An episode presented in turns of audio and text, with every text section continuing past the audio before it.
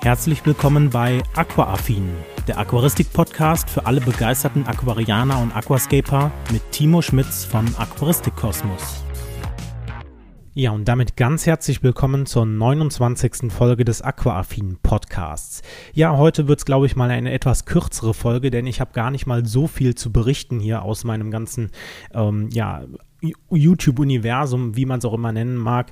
Äh, meine Becken, die laufen so weit, beziehungsweise hinten über das 80-Liter-Becken will ich eigentlich gar nicht so viel äh, verlieren, weil man sieht, es sieht noch relativ unspektakulär aus. Naja, aber deswegen habe ich heute einfach mal zwei Themen dabei. Einmal, wie man Wasserwerte misst, beziehungsweise wir gucken uns nochmal an, was so der Unterschied zwischen Streifen- und Tröpfchentests ist, weil ich habe so manchmal das Gefühl, dass es halt ja, ich sag mal, so ein bisschen dogmatisch vielleicht auch gehandhabt wird. Ähm, und dann gucken wir uns mal ein spannendes Thema an. Ähm, das hat mich jetzt einfach tangiert, deswegen dachte ich, okay, ich nehme das mal mit in diese Folge hier auf, nämlich wie man LED-Lampen, ja, Beleuchtung vom Aquarium dimmen kann.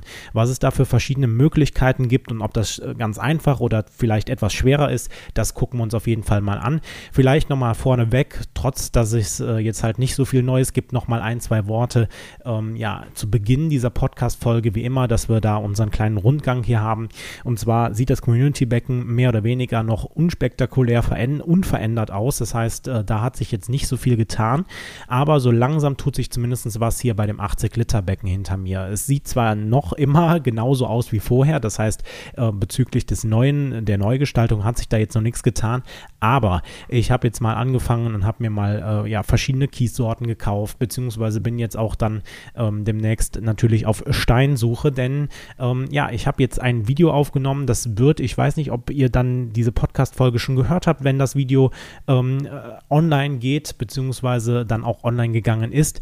Ähm, da habe ich dann nochmal ein paar kleine Ankündigungen gemacht. Ich kann ja schon mal so einen kleinen Teaser geben, dass ich jetzt doch leider bei den äh, Seirio-Steinen mehr oder weniger bei dieser Mini-Landschaft hängen bleibe, denn irgendwie weiß ich nicht. Ich finde die einfach so mega geil, dass ich gesagt habe, okay, auf jeden Fall soll diese, äh, soll dieser Stein dann trotzdem nochmal, dass ich den halt jetzt schon im Becken habe, nochmal in das Becken reinkommen, aber in etwas abgeänderter Form, beziehungsweise das Ganze soll halt vielleicht sich nochmal mehr an der Wirklichkeit orientieren. Denn ich habe mir überlegt, okay, ich möchte das äh, so, ich sag mal, dem Titel nach so ein bisschen so Inside the Alps oder sowas aufziehen, das heißt in den Bergen. Ähm, und da glaube ich, wird das, also das wird eine Herausforderung für mich werden, weil es das erste Layout ist, was ich wirklich dann auch detailliert ähm, aufsetzen möchte. Also ähm, ich habe ja schon, es ist eigentlich mal ganz cool zu sehen, wenn man so sieht, wo man herkommt. Ne? Dadurch, dass ich halt die Videos gemacht habe, kann man ja sehen, so wie mein erstes Becken, also das 100, äh, 125, das Rio 125 ausgesehen hat, beziehungsweise was ich dann versucht habe, da in diesem Maßstab dann halt auch Aquascaping-mäßig umzusetzen und dann jetzt bei dem Becken hier versucht habe umzusetzen. Und jetzt quasi dieser Sprung dann nochmal, da bin ich mal gespannt, wie das Ganze dann äh, ja im Endeffekt rüberkommt, denn ich habe immer so das Gefühl, bei sowas bin ich dann vielleicht doch nicht ganz so kreativ, beziehungsweise ähm, ja, mir fehlt vielleicht so diese, dieses, dieser Blick fürs Detail, ja, dass man halt wirklich dann auch ähm, ja nochmal irgendwie kleine Steine verteilt, weil das ist das, was ich jetzt zumindest in den letzten Wochen und Monaten gelernt habe, was dich als äh, ja Zuseher oder als, als Betrachter dieser ganzen Szenerie dann auch wirklich in dieses Bild hineinzieht, dass man halt gucken muss, dass die Details stimmen, dass vielleicht etwas äh, ja Tiefenwirkung halt dann auch noch vorhanden ist. Und ich glaube, das wird mega cool. Ähm, ich habe gedacht, ich experimentiere jetzt einfach mal damit und dann werden wir halt gucken, was da rauskommt. Ähm, ja, aber da hat sich jetzt noch nicht so groß was getan. Das heißt, ich muss auf jeden Fall noch auf äh, Steinsuche gehen, mehr oder weniger. Und ähm, ja, dann wird das hoffentlich jetzt in den nächsten zwei Wochen dann auch in Angriff genommen, weil ich kann es ehrlich gesagt, so wie es hinter mir steht, jetzt wirklich auch nicht mehr sehen. Ich habe schon so langsam angefangen, so ein paar Pflanzen mal rauszureißen, dass man halt auch, wenn dann der Tag gekommen ist, die Garnelen beispielsweise besser umsetzen kann, denn äh, ja, das wird halt, glaube ich, nochmal eine Herausforderung werden. Und da gibt es vielleicht nochmal ein Video, ähm, wie man dann auch quasi eine Neuaufsetzung mit Garnelen machen kann, denn ähm, ja, ich dachte mir schon so, hm, das wird bestimmt schwierig, alle wirklich dann auch daraus zu bekommen, ähm, ja, aber deswegen habe ich schon mal angefangen, so ein paar Pflanzen rauszuschmeißen, dass ich halt auch der ganze Mulm, der dabei entsteht, dann auch wirklich legen kann, ähm, sodass halt dann nicht an dem Tag, wenn ich das dann abbaue, wirklich alles nur noch eine einzige Plörre ist. Ähm, Genau. Aber so viel vielleicht zu den, äh, zu den Themen. Ansonsten ähm, ja, gibt es gar nicht so viel Neues zu sagen. Der Düngerechner ist jetzt auch online, beziehungsweise hatte ich ja schon im letzten äh, Podcast angekündigt, dass er online ist. Äh, ich hatte noch einige Probleme beim Livegang damit, aber das hat sich jetzt auch geklärt. Das heißt, den könnt ihr auf meiner Webseite natürlich euch angucken. Einfach mal so ein bisschen vielleicht auch durchkalkulieren, das funktioniert halt leider jetzt, muss ich damit, äh, dabei sagen, immer nur noch äh, mit Greenscaping, also mit NPK bzw. Eisen, weil es halt einfach die Kombination ist, die ich halt jetzt einfach ja quasi für mich brauchte und dann halt dementsprechend programmiert habe. Aber das soll in Zukunft natürlich dann auch äh, ja, mehr oder weniger äh, erweitert werden, sodass halt auch verschiedene andere Dünger bzw. Hersteller dazu kommen. Also wenn du dieses Video jetzt oder diesen Podcast hier was später hörst, kannst du gerne trotzdem mal vorbeigucken. Das heißt, da wird sich sicherlich auch was getan haben. Genau, so viel gibt es eigentlich dann zu dem, was sich hier so rundrum dann getan hat. Und dann starten wir einfach mal mit dem Thema ähm, oder mit dem ersten Thema, was ich mir für heute rausgesucht habe, dem Wasserwerte messen und wie man das konkret macht. Denn ich habe jetzt nochmal unter einem Video von mir einen Kommentar gesehen und vielleicht das auch nochmal für alle Zuhörer und Zuschauer. Ähm, ich lese natürlich jeden Kommentar, auch wenn ich nicht mehr auf alle Kommentare antworten kann, weil meine Zeit natürlich auch begrenzt ist. Jetzt muss man dabei sagen, so viele sind es jetzt nicht, aber trotzdem muss man sich ja auch die Zeit nehmen, gerade wenn man etwas ausführlicher darauf antworten will, äh, muss man sich natürlich die Zeit nehmen. Und ähm, ja, aber ich lese auf jeden Fall jeden Kommentar und ähm, ja, versuche zumindest auch immer zu antworten. Es klappt nicht immer, aber bei dem äh, Falle habe ich dann halt auch gesehen, dass beispielsweise jemand sagt, okay, also Streifentests würde er auf gar keinen Fall benutzen, weil die wären ja sowas von ungenau. Er hat dann halt ein konkretes Beispiel von sich angefügt, wo äh, beispielsweise ähm, dann ein Wasserwert wirklich ähm, ja, laut des Streifentests überhaupt nicht vorhanden war, also sehr niedrig. Auf der anderen Seite halt dann mit einem Tröpfchentest wirklich äh, ja das Ganze dann halt auch in einem sehr kritischen Bereich war. Und da dachte ich mir, okay, ähm, vielleicht sollte ich das halt einfach nochmal hier in diesem Podcast aufnehmen, äh, einfach damit ihr auch versteht, wenn ich zum Beispiel sage, okay, ich habe das mit einem Streifentest gemacht oder ich würde das so oder so machen, dass man einfach meine Gedankengänge versteht. Denn ähm, aus meiner Sicht muss man natürlich immer schauen, was will ich konkret messen? Also mit dem Streifentest, die man so ja gängig quasi auf dem Markt findet, kann man eigentlich diese Standard, ich sag mal Fischwasserwerte messen. Das heißt sowas wie ähm, sowas wie Phos äh, Quatsch, Phosphat, ähm, der pH-Wert, so jetzt habe ich es, äh, beziehungsweise die äh, G, äh, GH, beziehungsweise Nitrat, Nitrit, vielleicht auch nochmal Chlor, das kommt halt immer drauf an. Ähm, das sind halt so die, äh, ja, ich sag mal, gängigen Sachen, die man äh, vielleicht so auf den meisten Tests finden wird. Und ähm, für die anderen Werte, die wirklich dann beispielsweise auch fürs Pflanzenwachstum wichtig sind, also sowas wie beispielsweise Nitrat, also ist natürlich jetzt auf dem anderen vielleicht auch mit drauf, aber Phosphat beispielsweise, Kalium, Eisen, das sind beispielsweise Werte, die man in der Regel auf diesen Standardtests nicht findet. Und da habe ich mal vor einiger Zeit einen äh, ja, Wassertest gefunden, ich glaube von Tetra war der sogar, ähm, der halt speziell nochmal auf Wasserwerte, äh, also auf Pflanzenwasserwerte geguckt hat. Ähm, und da muss man halt sagen, bei diesen Streifentests ist die Skalierung halt relativ groß. Das heißt, man kann einfach auch anhand des ja, Farbumschlages dieser Pads beispielsweise nicht immer genau erkennen, ähm, a, zu welcher Gruppierung gehört es, aber auch b, ist halt die Gruppierung oder die Skalierung dieser einzelnen Werte relativ hoch, weil es halt einfach nicht so genau ist. Auf der anderen Seite haben wir natürlich dann die Wassertests, also die, die Tröpfchenwassertests. Und hier muss man sagen, da gibt es halt eine ganze Palette an Wasserwerten, die man messen kann, also von den klassischen äh, Fischparametern, also sowas, was ich eben aufgezählt habe, wie pH-Wert, wie Gesamthärte, wie die äh, Carbonathärte, sowas halt alles. Aber natürlich auch zusätzlich kann man dann natürlich ähm, die ganzen Wasser, äh, die ganzen Pflanzenwasserparameter, mein Gott, ähm, dann ja, messen und das Ganze ist dann natürlich wesentlich genauer, aber erfordert halt auch eine ja, große Zeitinvestition, würde ich es jetzt mal nennen, weil das Ganze natürlich auch damit einhergeht, dass man dann äh, ja verschiedene Präparate anfertigen muss, das Ganze natürlich dann einfüllen muss, äh, warten muss, sowas alles. Das heißt, so, ich sag mal, für einen Wasserwert bist du so zwischen, würde ich mal behaupten, zwischen fünf bis zehn Minuten ungefähr beschäftigt. Das kommt natürlich immer auf den Wassertest dann konkret an, aber das sind halt erstmal so die zwei groben ähm, ja, Methoden, die die wir haben. Dann gibt es da vielleicht auch noch irgendwelche elektronischen Methoden, um beispielsweise einen pH-Wert zu messen oder vielleicht konkret einige andere Wasserparameter, aber die lasse ich jetzt erstmal bewusst außen vor, weil die, glaube ich, vom Preis her in der Regel, ja, ich sag mal, für den normalen Aquarianer eher uninteressant sind. Das heißt, ähm, wenn du jetzt mal darüber nachdenkst, okay, ich müsste mir für 50 oder 100 Euro nochmal ein Gerät kaufen, was vielleicht nur ein oder zwei Wasserwerte misst, weiß ich nicht, ob das so viele machen würden. Ne? Äh, da wäre ich mir auch noch unschlüssig. Ich würde das wahrscheinlich machen, weil ich so ein bisschen äh, der, der äh, Technikaffine bin. Aber äh, ja, gut, ist auf jeden Fall nicht zwingend notwendig. So, und ähm, aus meiner Sicht gibt es immer so ein Missverständnis zwischen Streifentests bzw. Ähm, Tröpfchentests. Für mich sind Streifentests einfach nur, also sie haben auf jeden Fall ihre Berechtigung aus meiner Sicht. Und ich nutze teilweise auch Streifentests, um mich hier dann zu outen, mehr oder weniger. Nein, aber ähm, aus meiner Sicht ist es halt so bei Streifentests, dass ich die halt eher mal so nutze, okay, ich möchte jetzt mal gerade eben schnell eine, eine Wasseranalyse machen, äh, dass ich zum Beispiel gucke, okay, passt der pH-Wert noch einigermaßen so über den Daumen gepeilt, passt der Nitratwert, passt ähm, beispielsweise die Carbonathärte. Also einfach einen groben Zusammen, eine grobe Zusammenfassung haben von dem, was im Becken gerade vor sich geht. Und das Ganze mündet natürlich dahin, wenn ich zum Beispiel jetzt sehe, beispielsweise, ich äh, würde meine Fische beobachten und sehe, die atmen sehr schnell oder sowas. Ähm, und ich könnte vielleicht darauf äh, schließen, dass es irgendwie ähm, ein, ein Problem beispielsweise beim Nitrit gibt. Dann würde ich vielleicht erstmal vorrangig natürlich einen, einen Streifentest machen, aber, und da kommt dann natürlich der Punkt ins Spiel, wenn ich mir nicht sicher bin, dann würde ich halt immer nochmal einen Tröpfchentest hinterher schieben.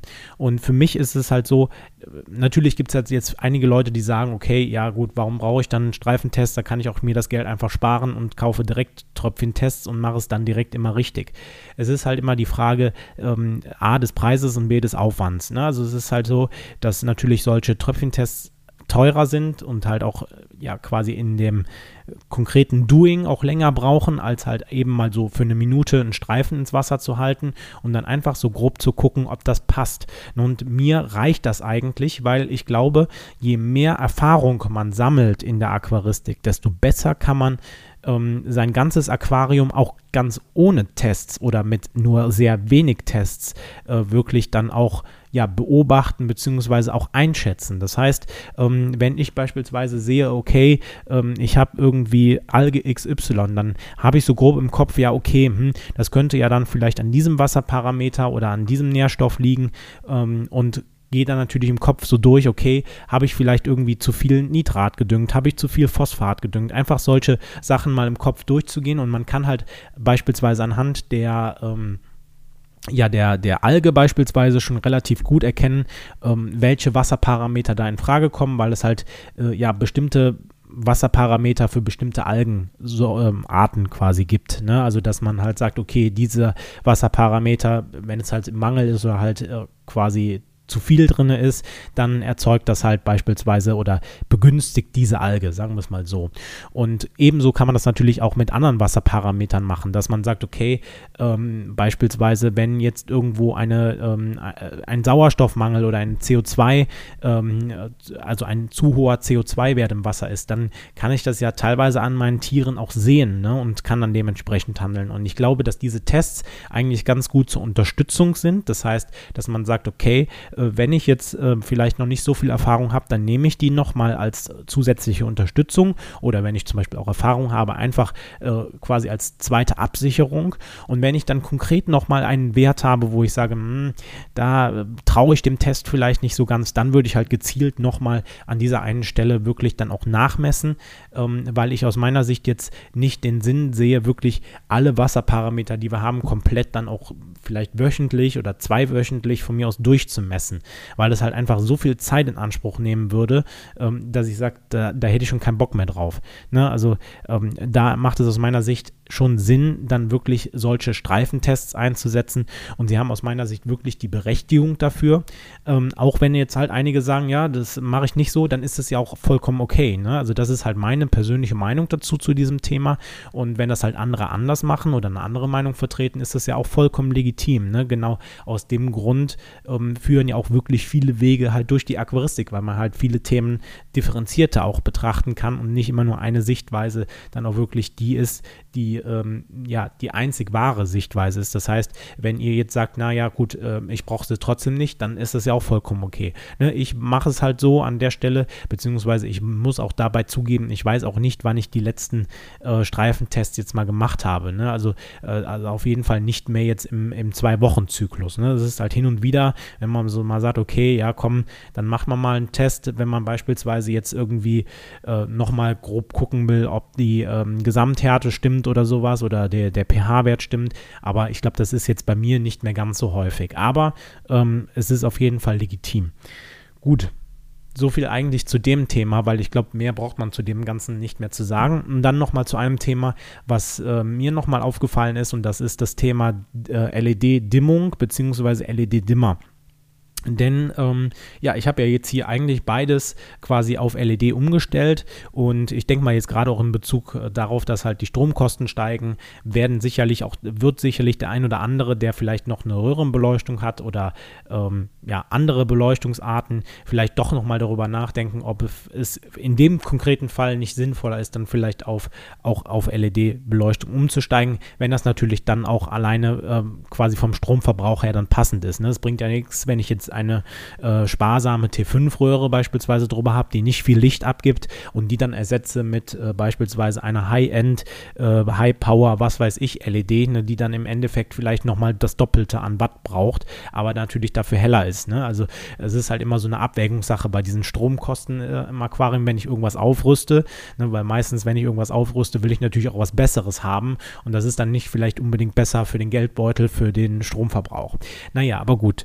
Ähm, ich ich habe mich mit diesem Thema beschäftigt, weil ich beispielsweise Community Mini M-Becken hier ein bisschen runterdimmen wollte, weil ich gesagt habe, okay, ich bin mir nicht ganz im Klaren darüber, da ich ja Algen in diesem Becken habe, ob diese Algen nicht einfach davon kommen, dass halt einfach das äh, Licht zu Nährstoffverhältnis nicht wirklich stimmt.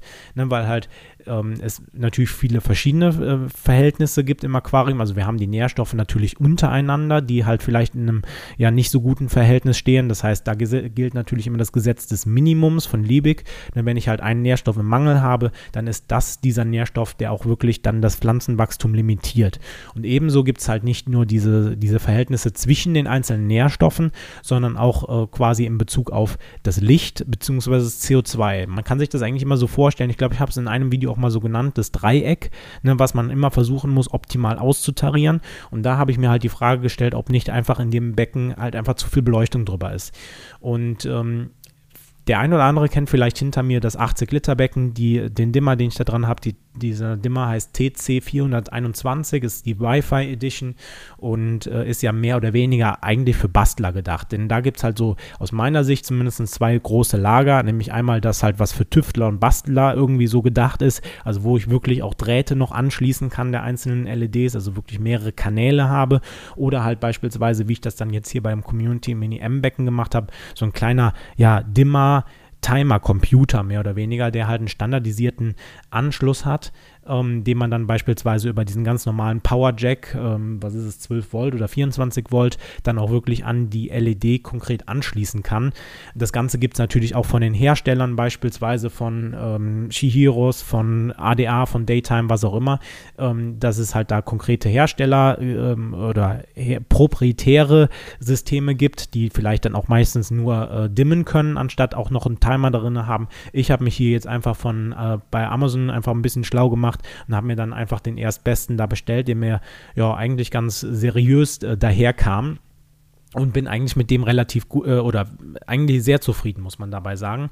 Denn im Grunde genommen kann er wirklich dimmen und er kann halt auch eine Zeitschaltung integrieren. Das heißt, man braucht jetzt keine Zeitschaltuhr mehr, die dann auch einem wirklich äh, das Licht dann komplett an und aus macht. Äh, beziehungsweise dieser hat auch nochmal den Modus, dass man auch wirklich dimmen kann. Das heißt, du, du kannst fünf Minuten hochdimmen, fünf Minuten runterdimmen und hast nicht immer so dieses An-Aus. Und ähm, ja, das wollte ich halt einfach nur noch mal auch erwähnen, dass es halt da verschiedene Möglichkeiten gibt, denn wir haben nun mal jetzt bei LED eine viel bessere Möglichkeit, das Ganze auch wirklich zu dimmen und zu nutzen, als beispielsweise bei Röhren Technik. Denn ähm, hier ist es so, dass beispielsweise bei Röhren musste man noch ein Vorschaltgerät haben und so weiter und so fort. Also es war halt schon, ähm, entweder war es gar nicht möglich mit den Röhren oder es war halt ja mit Aufwand möglich, dass du halt sagtest, okay, du musst halt dann noch was umbauen, dazwischen hängen, was auch immer. Und das ist halt bei LED und dabei muss man auch sagen, bei LED-Röhren nicht mehr der Fall, ne? weil halt einfach LEDs anders gedimmt werden, beispielsweise als eine Röhre, beziehungsweise halt eine Glühbirne, wie man das damals hatte. Und das erlaubt halt einfach, dass man viele coole Spielereien dann auch damit machen kann, die vielleicht dann mehr, oder weniger sinnvoll sind. Da kann man sich natürlich drüber streiten, aber halt ähm, das Ganze natürlich dann auch ausnutzen kann als Aquarianer und halt relativ günstig aus meiner Sicht ausnutzen kann. Denn ich glaube, dieser Computer, was hat der gekostet? Keine Ahnung, irgendwie vielleicht so 30 Euro oder sowas oder 25 Euro, irgendwie sowas in der Ecke wird er gelegen haben. Ich kann euch den Link auch nochmal gerne unten in die Videobeschreibung reinhauen. Ähm, von daher fand ich das jetzt vollkommen okay. Das ersetzt mir meine Zeitschaltuhr und ist gleichzeitig noch ein Dimmer. Hätte ich jetzt mit dem proprietären Dimmer nur diese eine Funktion gehabt und hätte mich dann nochmal wieder darum kümmern müssen, dass das Ganze natürlich dann gedimmt, äh, getimed wird. Von daher kann man da auch auf diese äh, Standardcomputer setzen. Ähm, Ansonsten hier bei diesem TC äh, 421 ist das Ganze halt eher so, ähm, ich habe ja hier die Aqua äh, Grow Unique FS drüber, die auch, ich sag mal, äh, liebevoll aus einem Bastlerbetrieb kommt. Ne? Und ich finde das wirklich cool, was, äh, was da Aquagore auf die Beine gestellt hat. Also ähm, ich glaube, dass diese, diese alleine diese Konstruktion würde man bei anderen, ich sage mal, größeren Herstellern nicht mehr treffen oder nicht mehr finden. Ähm, aber ich fand es halt einfach so mega cool, dass ich gesagt habe, okay, ich kaufe sie mir trotzdem. Ähm, und da hat man halt die Möglichkeit, jeden einzelnen Kanal anzusteuern, halt über diese, äh, diese Schaltung oder über diese einzelnen Drähte, also Kabel, die da mehr oder weniger dann drin hängen. Und ähm, dieses dieser, dieser Adapter mehr oder weniger ist halt aus dem Autobereich. Ne? Also äh, den kann man sich einfach nachbestellen beispielsweise und dann halt, ähm, ohne dass man irgendwelche Kabel zerschneiden muss, konnte man dann durch diesen, ähm, ja, durch dieses Nachbestellen diesen ganzen, äh, ja, diese ganze LED natürlich dann eben an den TC 421 anschließen und das Ganze dann halt auch mehr oder weniger, sagen wir mal, mehr schlecht äh, als recht dann am PC auch wirklich auf die entsprechenden Werte einstellen und dann halt auch dimmen, beziehungsweise da den äh, Timer einbauen. Aber das sind halt so die verschiedenen Möglichkeiten, die man hat. Entweder man holt sich halt wirklich so ein Bastler-Ding, wo man halt auch viel noch selber machen muss, irgendwelche Drähte anschließen, irgendwelche Sachen programmieren, oder man holt sich halt sowas, was halt eher universal einsetzbar ist, solange halt die entsprechende Lampe den entsprechenden Anschluss dann auch zur Verfügung stellt, ähm, was man halt einfach dazu zwischenschaltet und dann halt durch vorprogrammierte, ja, mehr oder weniger Dimmmuster beispielsweise verschiedene, ja, Dimmstufen erreichen kann, beziehungsweise aufdimmen, abdimmen oder halt natürlich auch dementsprechend eine Timer-Version. Gut, so viel wollte ich eigentlich in diesem Video nur äh, mal loswerden, dass ähm, der ein oder andere dann auch nochmal vielleicht, äh, wenn man sich dann überlegt, okay, ich äh, möchte meine Lampe doch dimmen, vielleicht nochmal auf die Suche geht im Netz, ähm, denn da findet man wirklich viele, viele coole Sachen, äh, wie man halt LEDs günstig aus meiner Sicht dimmen kann.